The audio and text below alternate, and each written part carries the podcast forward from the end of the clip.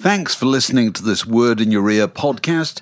If you'd like to get early access to all our productions ad free, priority booking for our live events, and to take part in our weekly quiz, go to patreon.com slash word in your ear for more details. One size fits all seemed like a good idea for clothes Nice dress. Uh, it's a it's a t-shirt. until you tried it on. Same goes for your healthcare. That's why United Healthcare offers a variety of flexible, budget friendly coverage for medical, vision, dental, and more. So, whether you're between jobs, coming off a parent's plan, or even missed open enrollment, you can find the plan that fits you best. Find out more about United Healthcare coverage at uh1.com. That's uh1.com. Hiring for your small business? If you're not looking for professionals on LinkedIn, you're looking in the wrong place. That's like looking for your car keys in a fish tank. LinkedIn helps you hire professionals you can't find anywhere else, even those who aren't actively searching for a new job but might be open to the perfect role. In a given month, over 70% of LinkedIn users don't even visit other leading job sites. So start looking in the right place. With LinkedIn, you can hire professionals like a professional. Post your free job on linkedin.com slash people today.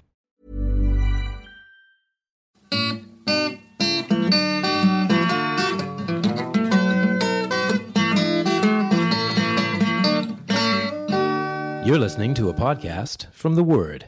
Welcome, David Hepworth, to this edition of the Stack Waddy game. Now, this is inspired by uh, my discovery that the Kaiser Chiefs is both the name of a rock band and a football team, which I South Af- didn't know. South Did you know African that? football team, yeah, yeah. Oh, you did know that? Okay, well, I didn't know that. So the band who formed in Leeds in 2000 presumably took their name from the football club uh, based in Zimbabwe since 1970. Oh, So there we Zimbabwe, are. is it not South Africa? Yeah, yeah, yeah. Okay, so it fine. struck me that um, that it sounded perfectly natural as either, and that there were a lot of football clubs that could be rock bands, particularly indie gangs, and there are a lot of bands that could be football clubs. Ah, okay. So I, I'm asking you, soft-centered indie flag wavers or hoofers of the bladder? All right, let me try. Hoofers of the try. bladder. Hoofers of the bladder. Okay, okay. The Hoof- Arcadia hoof- Shepherds. Hoofers, hoofers of the bladder into the onion bag. That's uh, right. yeah. Go on. What was the first one? The Arcadia Shepherds. The Arcadia Shepherds. Are they a football Rock team band or football team. or an indie group? Oh, good grief! They're an indie group. They are, in fact, a South African football team based in Pretoria. Okay, the Go Ahead Eagles. They're good, aren't they? It does sound That's very plausible. good. The That's Go very- Ahead Eagles. football team. They are. They're Dutch, and they're from Deventer, and they play in the Eerste Divisie. Okay, the New England Roses. New England Roses. It's got to be a football In- team. Yeah, it, be- yeah, it sounds like it, doesn't it? But in fact, they are an East Coast lo-fi pop and electronica band Oh, formed in very good. 2002. Oh who God! famously covered George Michael and Tracy Chapman. It says here, Black Leopards. Black Leopards. Black leopards. You'd be a member of the Black Oh Leopards, good Black Leopards. God! Oh, I'm gonna. All right, I'm gonna go the other way. Indie group. No, they're they're a football team from Limpopo, playing Okay. the Premier Soccer League. Yeah, yeah. The Peach Kings. It's perfectly cool. You can imagine. I'm going to see the Peach Kings on Saturday. What do you think? Who support the Peach Kings? Uh, yeah, indie, Group. indie group.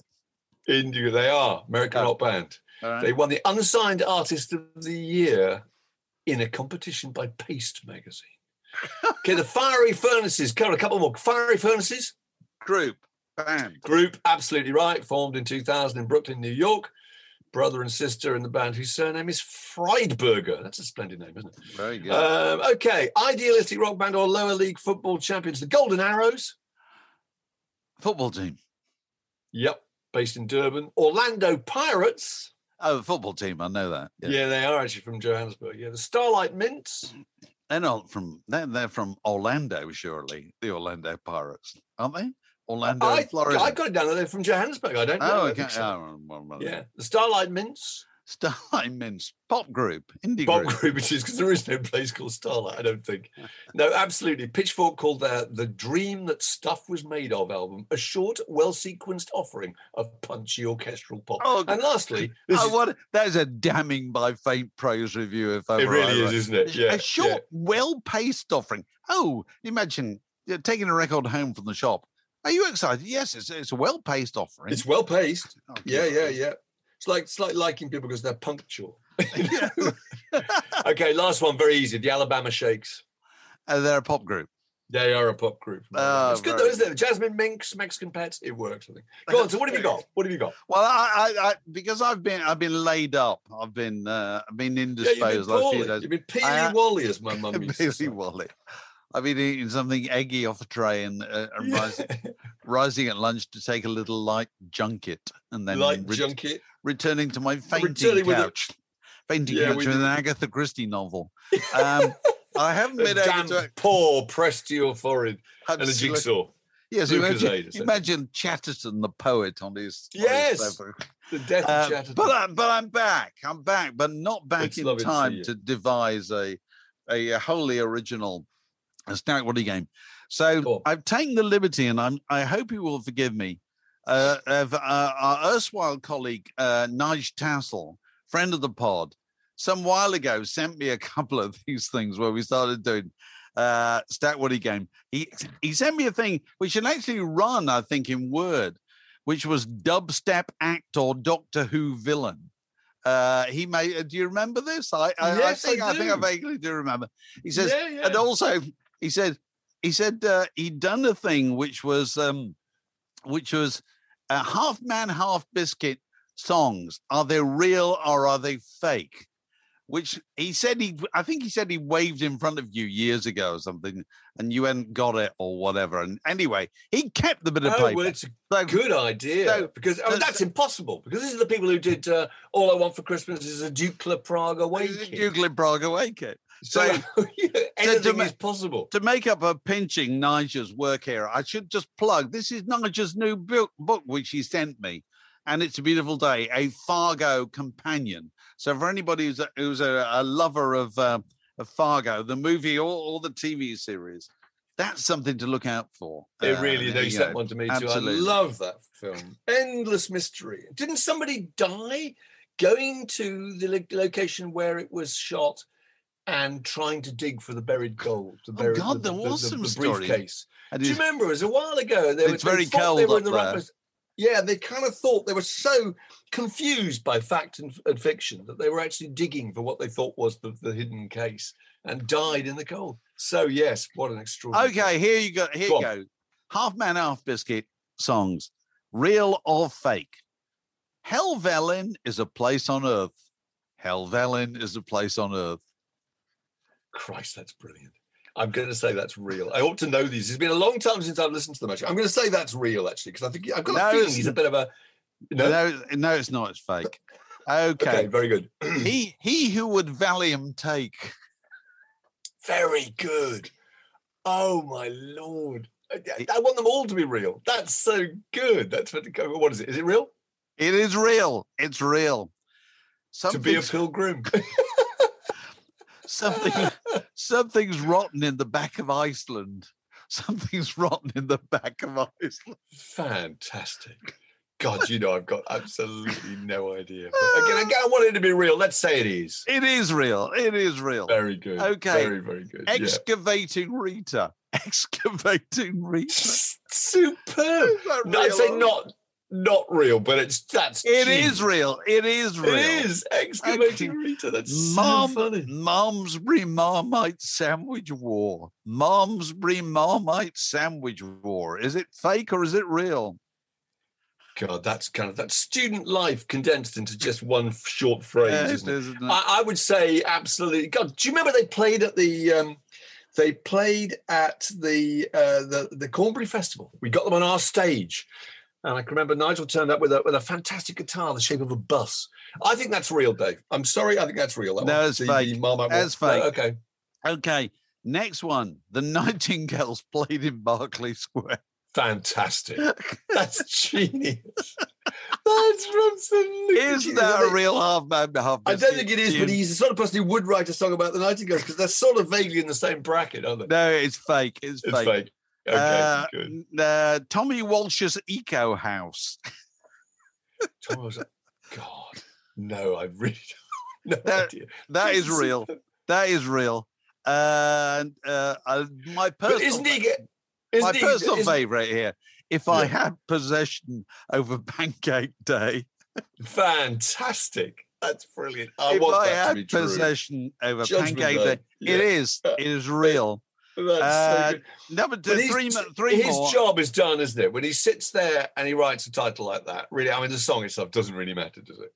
The important thing is that people like you and I are just talking about what the song's called. Okay. Fantastic. Three more quickly. Um, uh, I don't want to play for Chelsea. Fantastic. This is so funny. God, I don't know. I mean, yeah, let's say it's true. It's true. Everybody hates Chelsea. Yes. It's fake. It's Oh, fake. okay. Um, took problem chimp to ideal home show. Is that real or is that fake? Took problem chimp to Oh, ideal home show. Fabulous. I'm, I'm going for real. It is real. It is real. Yeah, yeah. And finally, Eamonn Holmes under the hammer. Eamonn Oh, Holmes sh- under the. well, that's got to be real because they're obsessed with daytime TV. So it's, I would say so. No, it's Go fake. It's made up But by it's Nige Tassell. Uh, Well, so they're really, there- there's really good. Nigel's Thank book, you. and it's a beautiful day. A Fargo companion. Completely ran circles around me. The Word Podcast. Prime cuts of popular culture served fresh each week. We're back. We're delighted to have a guest, actually, uh, because this weekend, this very day when we're recording this, the March the 21st, uh, 2021, is 50 years to the day since Led Zeppelin played the Nottingham Boat Club, which proved to be their most famous gig ever. And our old mate and friend of the pod was actually there. Trevor Dann. Hello, Trevor. Hello, Dave. We, it- it's very exciting anniversary for you this weekend. Presumably, you, Oh, do you get together with other people who were at the gig? that's right. We all sit on the floor and uh, and look up Robert Plant's flared trouser leg. Um, I, I, I, I mean, I would never have remembered it if you hadn't tweeted about it. But Right. it, it is a it is a memorable occasion. so tell us about. I mean, you're obviously from Nottingham. So how did you end up there? Go on. What were you at sixth form at the time? What was Um. I was in that curious hiatus that you have when you go to Oxford or Cambridge in those days. So I just Right. come out of school and I was working and Led Zeppelin were doing their tour of thank yous to small venues Uh, yeah. and um, it was free. But you had to join the Nottingham Boat Club. These boat clubs, by the way, are like the boat houses that you see uh, every year on the telly for the boat race along the Thames Yeah. and they sit along the Trent right next to Nottingham Forest Football Club. And there are three of them the Union, the Boat, and the Brit. And the other two used to do discos or dances, but the boat was the one that had this sort of John Peel kind of Radio Geronimo vibe. And So, how that- big was it then? I mean, what was It- the capacity? it held, I would estimate about 200, perhaps a little Oh, more. Two But they were hundred. 200, uh, really tiny. I mean, this was the upstairs room above where they kept the actual boats. sculls Yeah. and the boats. Yeah. Yeah, yeah, yeah. Uh, and so you would walk And they up did these- it to raise money, didn't they? Because they, they wanted some more money to buy some more boats, I think, and then discovered that the amount of damage inflicted on the property by the people who came, in fact, eradicated all their profits. It's been sad, really. And then the other thing was that you, because everybody was sitting down, if you wanted to go for a beer, you'd got to walk through the crowd and then come back spilling the beer. Oh, lovely. Yeah. so everybody got covered in the stuff, and that was that wasn't very good for the. Uh, the story always was that the beer used to leak through into the boats below. Oh, So whether that's true, I don't know. So it must have been it must have been a very small gig, even by the standards of that tour, which was mainly student unions and uh, medium-sized gigs, wasn't it? Yes, I think um, it was small, and clearly they had loved it. They played there before, I think, in 1969. I Oh, I didn't see. go to that, but I think that the story always was that one or all of them wanted to play the boat club again because it was such a great place. And let's remember that in 1971, a band like Led Zeppelin was very, very loud. And they liked playing the boat club by the river because there was no there were no houses around, Yes, so there was Oh, nobody yeah, to com- yeah, yeah. complain. So what kind of show was it? Was there a support act or anything like that? No, no, uh, no. There was no support act. Um, t- I remember two things about it. One is that Led Zeppelin three had come out and was familiar to everybody. So I think we all thought, well, they're bound to start with Immigrant Song. And they actually came out and played Communication Breakdown. All right. and we yeah. thought, oh, hello, this is odd. Yeah. Um, so uh, that. Uh, so I remember them not playing as much from Led Zeppelin 3 as I had wanted them to. right. But then the other thing I remember, which um, I mean, this just sounds like you're making it up, but it is true that Robert Plant said from the middle of the stage, We're going to play a song we've never played before now. We've just recorded this. Hope you like it. And they started this rather dirgy, folky thing, which suddenly kicked off in the middle. And that was Stairway to That Heaven, was heaven. Yeah. yeah, which, yeah. of course, had Which not didn't been- come out for another six months, did it? Don't? Absolutely not. No. Yeah, Well, yeah. they, they, didn't they play first of all in Belfast on the, but on the same tour? I think I don't know, but they may have, may have played it. early.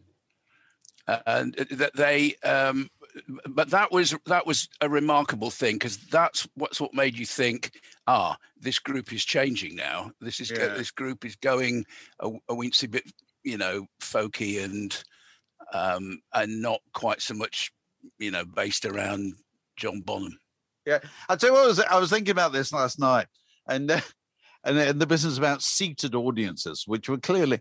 I mean, it's so interesting that so many of the of the most legendary live albums, Who Live at Leeds being a, a case, Rolling Stones Get Your Ya-Ya's Out, um, from that era, were recorded in front of audiences who were not just sitting, but sitting on the floor. Because if you're Sitting on it's a- bare boards a lot of the time with no heating and no bar. No, but more to, more to the point. sound. More to the point, Mark. You know, you can't ex- real, truly excited audience who are sitting on the floor because they're not going to rise to their feet if they're sitting on the floor. If you're sitting on a seat, you can animate them to get up. That's not hard. Yeah. But if they're down there, they're not going to do that, are they at all? Now, what was the reason for the benefit of younger listeners? what was the reason why audiences sat on the floor in those days? well i think it was partly that we all thought we were still at primary school and we, we, we were doing morning assembly It's a parquet parquet floor. We sat on it. yeah that's it um, Take all your names before they begin. Dann T. That's right. Yes. Hepworth. the, uh, I think it was to do with um, it, it was a kind of hippie statement about we don't do dancing. Yeah, You know, That's that's true. that's so uncool, cavorting around. We don't Yeah. do that. We've Yeah. we've grown out of that. You know, so we're gonna we're gonna sit down and okay, we've come to this venue where there's no seats. Hell, we can manage it on the floor. yeah. And so we did that. And I, I, I really remember, I think it was the year after this, Captain Beefheart played Nottingham University. And they started on with, I'm going to booglarize you, baby. And we're all sitting down there, you know, paying obeisance to the mighty captain. And he walks on and he goes, Get up. so we all stood up. It was the first time I'd stood up, ever stood up at a gig. yeah, yeah. And my girlfriend at the time, therefore, couldn't see. So we, we didn't think that was progress. You uh, It's very it's funny what you you say that thing about dancing. Because I was reading something recently, you know, some reminiscences of a musician in the late sixties, and said you used to go you used to go and do gigs before the gig circuit was really properly established, and there would be two sorts of audience in there. There would be largely girls who would want to dance. They'd want to act as if it was like Top of the Pops. And then there were a bunch of people who were largely boys who wanted to sit down and appreciate the solos. So, so I suppose, you know, that's, what's precisely going- it. It was the people sitting down appreciating the sellers that, uh, that allowed rock groups to, to to to expand in that fashion, wasn't it? Yeah, yeah. And to kind of you know and to produce twenty five minute epics because everyone was sitting there concentrating. They had their attention. I think it, it also meant that that bands could play at a place like the Boat Club and be thoroughly boring for an hour and a half, and and they were they could rest assured that no Captive one would- audience. Yeah, no one was going to leave because they couldn't get up That's Yeah. and, and get that's out. true. Nobody So- drift- you wouldn't Yeah. drift out once you're sitting down cross-legged. It's a bit of a statement, isn't it? To, to- excuse me, stepping Yeah. across everybody. I've got to go. This is such shit. So, uh, uh, uh, upon such tropes, the careers of Barclay James Harvest and others were based. So how long did they play? Can you remember? I can't, but it. I, th- I think it was quite long. I, I, I it had, would be, wouldn't it? yeah, I mean, those kind of gigs tended to be about an hour. So if you if you went to see, you know, Blodwyn Pig, Yeah, you you got about an hour, I think. right. But my recollection of Led Zeppelin was that it went on and on. Uh, Well, and- but in a good in a way. good way. But, they, but this is what they all they, they said at the time that um, they didn't want to support acts because unless they played for two and a half hours, you weren't getting Led Zeppelin.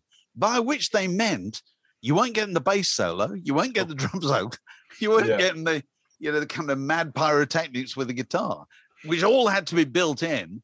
And then you had to do your big songs. So it was two and a half hours or whatever it was, which was a oh, hell of a long time in those days. and the drum solo was particularly grueling because obviously it combined with the largest queue at the bar. Yeah. So, so you couldn't even refresh yourself. and oh. a lot of it, if I remember right, it was done with his actual fists. Do you Yeah. remember that? I do. You used to actually get rid of the sticks and just be thumping the tubs, you know. Yeah. Incredible. And there was a sense of could could you please stop and play us some music now? Yeah.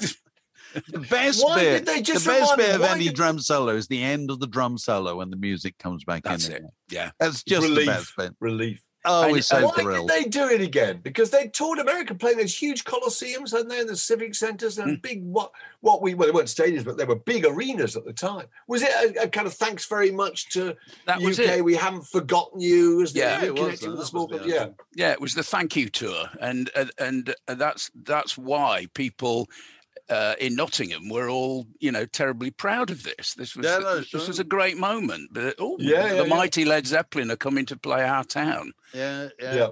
Now, so while we got you here, and while we're in the year 71, there's another uh, person, artist we want to talk about whose whose reputation now is is so huge it's difficult for anybody to imagine their years in obscurity. Because both you and Magic Alex up there have got some connection with Nick Drake, whose album Bryter Layter came out pretty much this week, 50 years ago, also. Trevor, you wrote a book about Nick Drake. But it's still, Very avail- still available. Nick. Is it? I- Yeah. I'm sure Still selling. Still selling. Uh, nobody else has written a book about Nick Drake. Am I right? Uh, Patrick Humphries wrote a book about him before okay. mine. Okay. Mine's 15 years old, and there hasn't Is it really? Wow. Well, that's the beauty of that story. It doesn't change very much. And, Although, he- although also, oh, is- who is- knows? The other connection with uh, with Nick Drake is that is that Alex, uh, uh, you went to you went to school, is that right? In Tanworth and Arden, which is where I did. Um, and the, the school was affixed to Mary Magdalene Church, which is where he's buried. I was blissfully unaware at the time, of course. There's a very high probability, I'd say probably 70 to 87% that I kicked a football at his headstone inadvertently at some point. Um, So, what year were you born, Alex? 83. It pains me to say that these days. oh, it would. It does say. Uh, so 83. Where was Nick Drake's reputation in 1983, Trevor? Because eh, nowadays he's, he's the cult figure to end all cult figures, but that doesn't happen overnight, does it? No, he was in the early to mid 80s. He was just beginning to be discovered in America because of some the, the use of his music in some adverts. Right. And that's what kicked off interest in him again. Because wasn't Lucinda Williams? Didn't Lucinda Williams do a did Witch Will or something like that on I, a I, I think so. And uh, there were, th- An American actor did a documentary about it too, didn't he? Oh, that was years Yeah, later, wasn't it? yeah, was that was years yeah. later. Brad Pitt n- voiced Pitt. that. Um, I- I think I think what was going on was that Nick Drake was one of those names like Jeff Buckley that just got dropped in every interview you ever read with anyone. You know, he, even your um, well, you know, because you were doing Q. You know, you Yeah. could you could almost you could interview folk people and rock people and jazz people, and there was always a, oh, and I've always loved Nick Drake Yeah. uh, uh, and it was he just became the name to drop and i think that pretty much happened in the middle 80s Right, right. But no, none of your uh, music mad mates, you know, growing up and going to school in Tanworth and Arden and going to the Cubs and so forth, uh, would would know would have known who he was. Alex, is that no, true? uh, none of uh, certainly to my knowledge, none of my my my lot had any idea that he even existed. Um, we went to Cubs on Bates Lane, where his family still to this day, as far as I'm aware, um, have property. Uh, the, Oh, the? Drake family still lives up there. Far Leys. Farleys, yep. Um, God, that brings back memories. Um, but yeah, we had we, we had absolutely no idea. And in fact, I first became aware of Nick Drake when I read about him in some issue of Q magazine, and Yeah. uh, and it wasn't until I'd seen him mentioned a couple of times that the Tanworth and Arden connection was made clear, and I went, oh. Um, and then I, f- I found out there's there's a there's a pilgrimage every year, so there's a gathering. People go to the church. People sit on the green. Well, I think his gravestone's been removed. Actually, I've got a feeling because people went there, pilgrims, then chipped a piece off it and took it Oh, with them. Oh, I know. Wow. I think so. Yeah, very yeah. People are un-Tamworth. Maybe are appalling about things. I know. I know. It's very grim. Yeah. Well, don't they, was it was the tombstone in is it Atlanta, Georgia, or Macon or whatever, where Elizabeth Reed, you know, the Allman Brothers tune. Oh, Allman Brothers, of yes, Elizabeth. And isn't there an actual gravestone which initially inspired it, which people used to just hang around smoking dope and and uh, and drinking cheap wine and writing their names on? It's absolutely appalling. It's behaviour. terrible. I know. Absolutely terrible. Yes, it- Cool fact a crocodile can't stick out its tongue. Also, you can get health insurance for a month or just under a year in some states. United Healthcare short term insurance plans, underwritten by Golden Rule Insurance Company, offer flexible, budget friendly coverage for you. Learn more at uh1.com. Many of us have those stubborn pounds that seem impossible to lose, no matter how good we eat or how hard we work out. My solution is PlushCare. PlushCare is a leading telehealth provider with doctors who are there for you day and night to partner with you in your weight loss journey. They can prescribe FDA-approved weight loss medications like Wegovy and Zepbound for those who qualify. Plus, they accept most insurance plans. To get started, visit plushcare.com slash weight loss. That's plushcare.com slash weight loss. Hey Dave, Yeah, Randy. since we founded Bombas, we've always said our socks, underwear, and t-shirts are super soft. Any new ideas? Maybe sublimely soft. Or disgustingly cozy? Wait, what? I got it. Bombas. Absurdly comfortable essentials for yourself And for those facing homelessness. because one purchased equals one donated. Wow, did we just write an ad? Yes. Bombas. Big comfort for everyone. Go to bombas.com slash ACAST and use code ACAST for 20% off your first purchase. So, so, so, have we decided? Is it still there? The gravestone? We don't know. A- We Alex, don't know. you're gonna, you're gonna have to, Yeah. you're I've gonna have never to se- go. and- I've never seen it. Find it. Okay. Yeah, I I will. I've, I've never, I've never actually been hunting for it, which is Well, if kind you- of sacrilege, really. I- i- If you're looking for it, it, it says, Now we rise and we are everywhere Ooh, that's on it, Oh, nice. Very which is a line from one So, of his Trev, songs. why do you think he's? Why is he?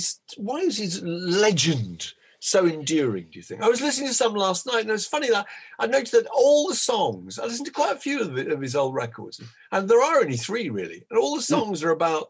The lyrics are about sun and time and bird song and spring and leaves and fruit trees and stars. you know, and there's nothing at all specific that you can locate in, in even any century. Really, there's something completely timeless about it. yeah. There's no stories, there's no anecdotes, there's no drama, there's no characters. They're very, very vague. I think that's part of the appeal, don't you?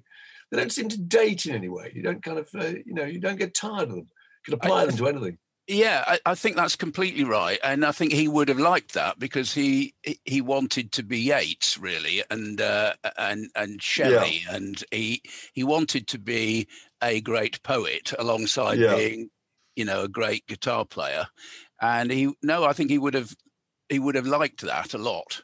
I think you know, I I I was looking at the other. This is the my favorite of his records is this one, which is the first one. Well, Yeah. my green screen's not Oh. can't deal with that because it's green. All right. Um, Oh, But, uh, that's great. um, but Five Leaves Left is one of those records like Astral Weeks that picks you up and takes you somewhere. It's not a Yeah. collection of songs. It's absolutely. It's like a movie. and Yeah. uh, you feel as though he's created an atmosphere for you to live in for 40 minutes. Bryter Layter doesn't quite achieve that for me, but I think that's one of the reasons that people love him, that he creates that world that you can go and, and submerge yourself in. Completely. I tell You you what, never saw him, did you? I mean, you would have. Uh, we were all kind of too young. No, weren't we? I never saw him. 1970? M- My my they connection hardly ever played. Yeah, he hardly ever played. My connection with him was simply that I bought the record one time and just loved it, and and, and then I discovered that he had been to the same college as me in Cambridge. Uh, Did you have the three years same earlier. room, or am I imagining that? No, I did. I. I managed to get his old room while I was there. That's right. Yeah, and I, Incredible. I sat there for hours with, Sat a with an acoustic guitar, waiting for the muse to be. Never happened. oh, that's great. I'll tell you the thing that struck me. uh, This is this is uh, Bryter Layter, uh, and is is the picture on the back here. I don't know if it's taken by Keith Morris. It, it probably is. Yeah, it took pretty much all these photographs, didn't he? And uh, it's a classic example of, of a photograph, the uh, photographic cliche of the time for a singer songwriter, which was here he is. I don't know if he's standing on the Westway or something. Yeah, it is. It's exactly the West. It's on the Way, yeah. Way, Yeah. which has probably only just been built at the Mm. time, I think. And he's he's watching cars going past.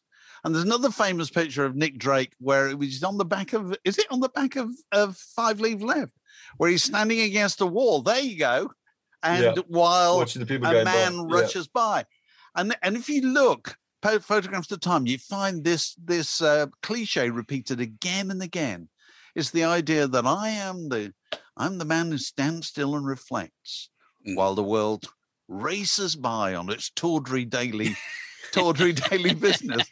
It's, Yes, I'm it's above. I'm above the irksome hurly burly. Completely, absolutely. of planet Earth. You you held up the back sleeve. Uh, did you spot the spelling mistake? oh, good God. There's a there's a there's a typo. It says in the middle of the central column. It says all bass and string arrangements by Robert Kirby, which should be all brass Oh, of and course. string Oh, arrangements. Of course. And this this was an issue that that dogged Nick Drake because his first album, which I won't hold up again because oh, because it's too green, except I, All right. in the middle here of the original Five Leaves Left, Right. they've printed the words to the song called Three Hours, but they've called it Sundown. And then, and there's other mistakes on the back here where they've got the tracks in the wrong order. You know, the uh, Island were not um, as assiduous as they might have been. Yeah, but I think that applied to all record companies in, tho- in those days. And also, they were turning these things round so quickly, weren't they? You know, they, Well, they So, were. uh, one thing that you, you you said, which I ought to mention, is it is said that it came out in March 1971, Bryter Layter, but actually it was released in November 1970. well, did And- it actually get out? I yes, the- it, it got out. It was released. It was advertised not very well, but then it was withdrawn very quickly from Island's uh, promotional campaign because they realised it would get lost in the Christmas rush. And then they revisited it after Christmas and decided, no, we'll put it out again and we can probably promote it in America. By which time Joe Boyd had gone off to America Yeah. anyway. yeah. Uh, and they, you know, he'd made a record, Joe, that he thought would break Nick Drake in America, and uh, that. So that was the story of it. So it got got kind of half released and then released again. Right, right, right. Yeah. What do you think he'd be doing now? It's one of those things that you can never quite figure out. You know, there's whole events like Green Man Festival, which seem to be built almost around the aesthetic that he created. Do you know what I mean?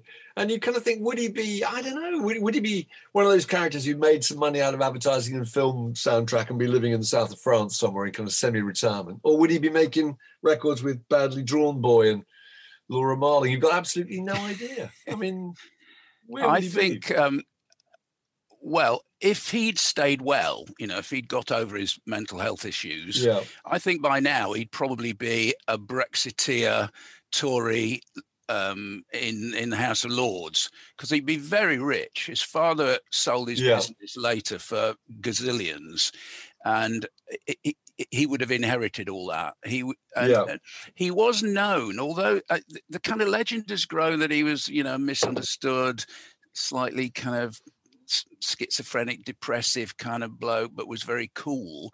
But actually, a lot of people didn't like him. They they thought that he was lazy and a bit snooty and a bit sort of uh, y- the world. The, yeah, the world owes me a living. There was a bit of that about him, uh, and so well, that's a kind of middle, slightly middle class kind of Kevin Ayers thing, isn't it? The, you know, I have made these great records, and now I expect the world to beat a path to my door. very Tell me how fabulous I am. And he wouldn't go out and tour. Did he? Did all those tours supporting people like I remember Atomic Rooster or something. They were obviously disastrous, you know. No, Uh, and it really it- didn't and work, it- you know. And, and, you know, you'd got uh, towards the end of his life, he'd got his parents saying, "For God's sake, Nicky, put your bloody guitar down and get a job." You'd Yeah. got his sister saying, "I'm not having anything to do with you while you're taking all those drugs." You've got his managers buggered off to America. He hasn't really got any friends. He's having a a very painful time uh, of it. Yeah, yeah. So you can you can see why you know it ended the way it did. I'll tell you, it was, it was Yeah. really funny. I was thinking about him when uh, I don't know if you've heard that that folk on foot thing that Matthew Bannister Yeah. did with Richard Thompson. Yeah. Where and Richard Thompson and Nick Drake, probably born of the same year, you know, came up the same way, hmm. sensational guitar players when they were 17, 18 years old. And and Richard Thompson is is doesn't seem like the world's most confident man when you meet him. Kind of stammers and hmm. shies away, but he does stuff. And he did that thing with Matthew. And he's standing out there in Wardour Street singing a song in his, you know, in his 70s to illustrate a point. And it really struck me just how bulletproof people have to be to get on. You know, the Richard Thompson's always had the confidence to go in the room, stand up, and sing a song. Nick Drake never had that confidence, did he? No, he never did. He never But did. also, And- it's all about projection, isn't it? It's about seeing as and, and, and thinking. My job now is to captivate everybody in the room. Is, Yeah. is, to, is to nail their attention and have them look at me.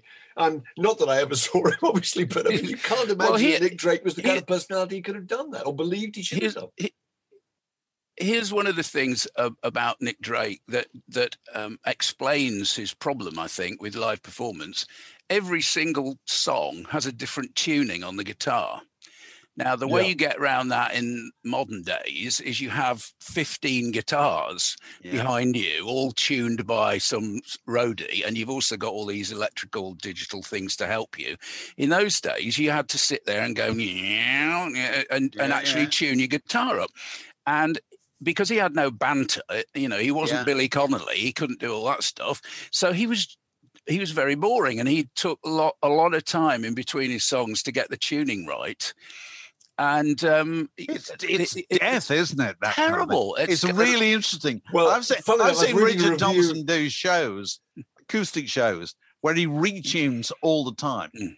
and he just has a bit of banter, and he has the confidence to cover that period, Yeah. so that your attention doesn't drop away. Whereas if somebody just sits there and just does that, they've lost you, haven't they? But but also Nick Drake, I read read a review of him recently where he said that he went on stage supporting somebody or other, and actually the first thing he did for two and a half minutes was tune his guitar. So he hadn't even tuned the guitar right for that first song, No. which is absolutely unbelievable. It's really, really, it's arrogance, isn't it? Really, it's appalling. and he was uh, i mean the tunings are are bizarre you know it's it's Yeah. worth having a a a wander around youtube and looking at the tutorials about how to play like nick drake very few of them get anywhere near it because the tunings are really odd and um, he wouldn't use a capo and that's why Yeah. on Bryter Layter the first song after the first instrumental uh, which is called hazy jane 2 is in the wrong key. You know he can't quite sing it. It should have been if you were the producer you'd say can you drop that a tone please nick? Yeah. uh, but he couldn't do that. Because he could play these sh- these chord shapes anywhere else on the guitar so it, that was the key it was in because that's what what fitted his finger patterns.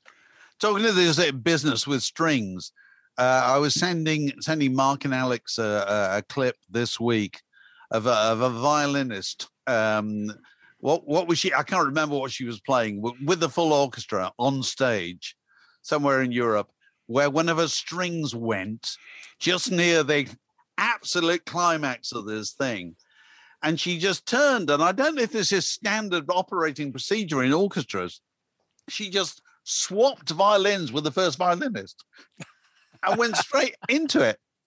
Just leant over and grabbed it off him, really. What He Oi, hang on.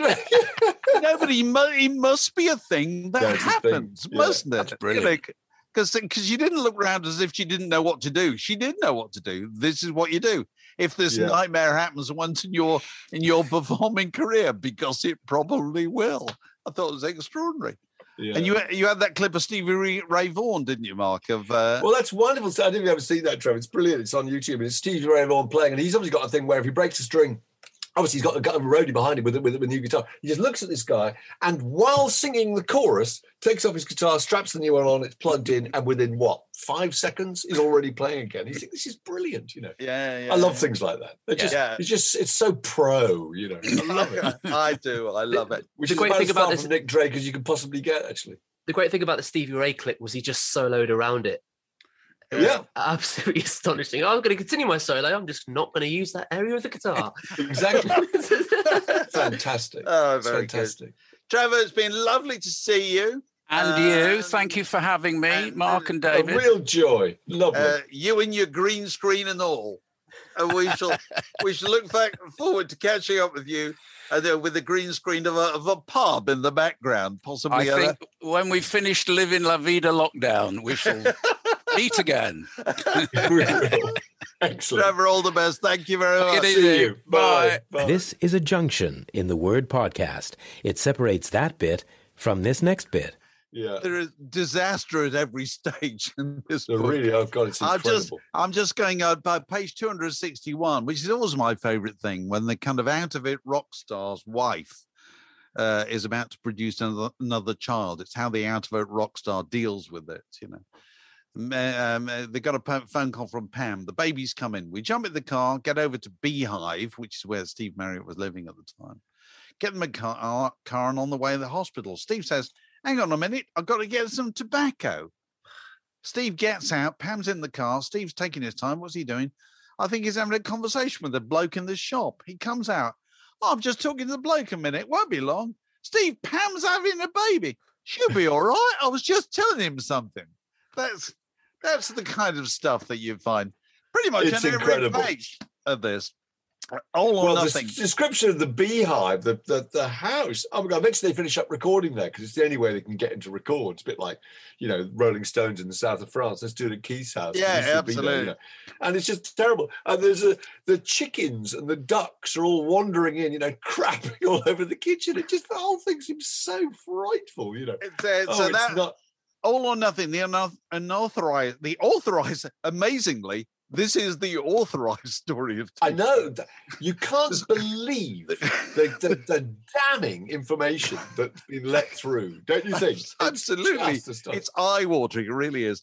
Uh, Yeah. By Simon Spence, and it's out now. And here, Simon's joining us for a, a crowdcast um, conversation on Wednesday night. on good. So if you're a Patreon supporter, you can uh, be in the room, as we like to say, when we uh, when we do that. We record it later on, goes out on YouTube. And so if you want to know about how you might get involved as a Patreon supporter, patreon.com slash word in your ear, and you can find out all the various different ways that you can get involved. And uh, don't worry, uh, don't forget, it's the only way that you can get to see and hear everything that we do and uh, get to see and hear it first. And also get the warm glow of feeling that you've helped contribute to keeping the bright red ball Yeah, of human interest in the air while this Keep bloody war spinnaker drags on. inflated. Yeah, exactly. So have we got anything we want to add? We got any new We've got Patreons? new Alex? Patreons. We do, yes. Um, Right. And they are. Uh, Uh, I've got a whistle. No, you've got- sorry. um, Al Campion, Al Campion, Good consider Welcome yourself aboard, Al. hyped aboard, Al. Kevin Conway, Kevin Conway. Bless him. Also, you, Kevin. Make space for Kevin Conway. Chuck Smeaton, Chucks. What a Chucks. splendid name. Chuck excellent. Smeaton. Chuck Smeaton. Oh, right. Very Chuck pleased to have him at the party. Very good. Rob Cumberland, Rob Cumberland. Hello, Rob. Rob, come on in, have a light ale, and enjoy some of these peanuts. Very nice to see you. and last but certainly not least, Ashley Nicholas Spicer. All right, move Very up, good. move up for Ashley. And there's lots of room for more of you. So uh, patreon.com slash word in your ear. We'll be back with you soon. This podcast was brought to you by The Word.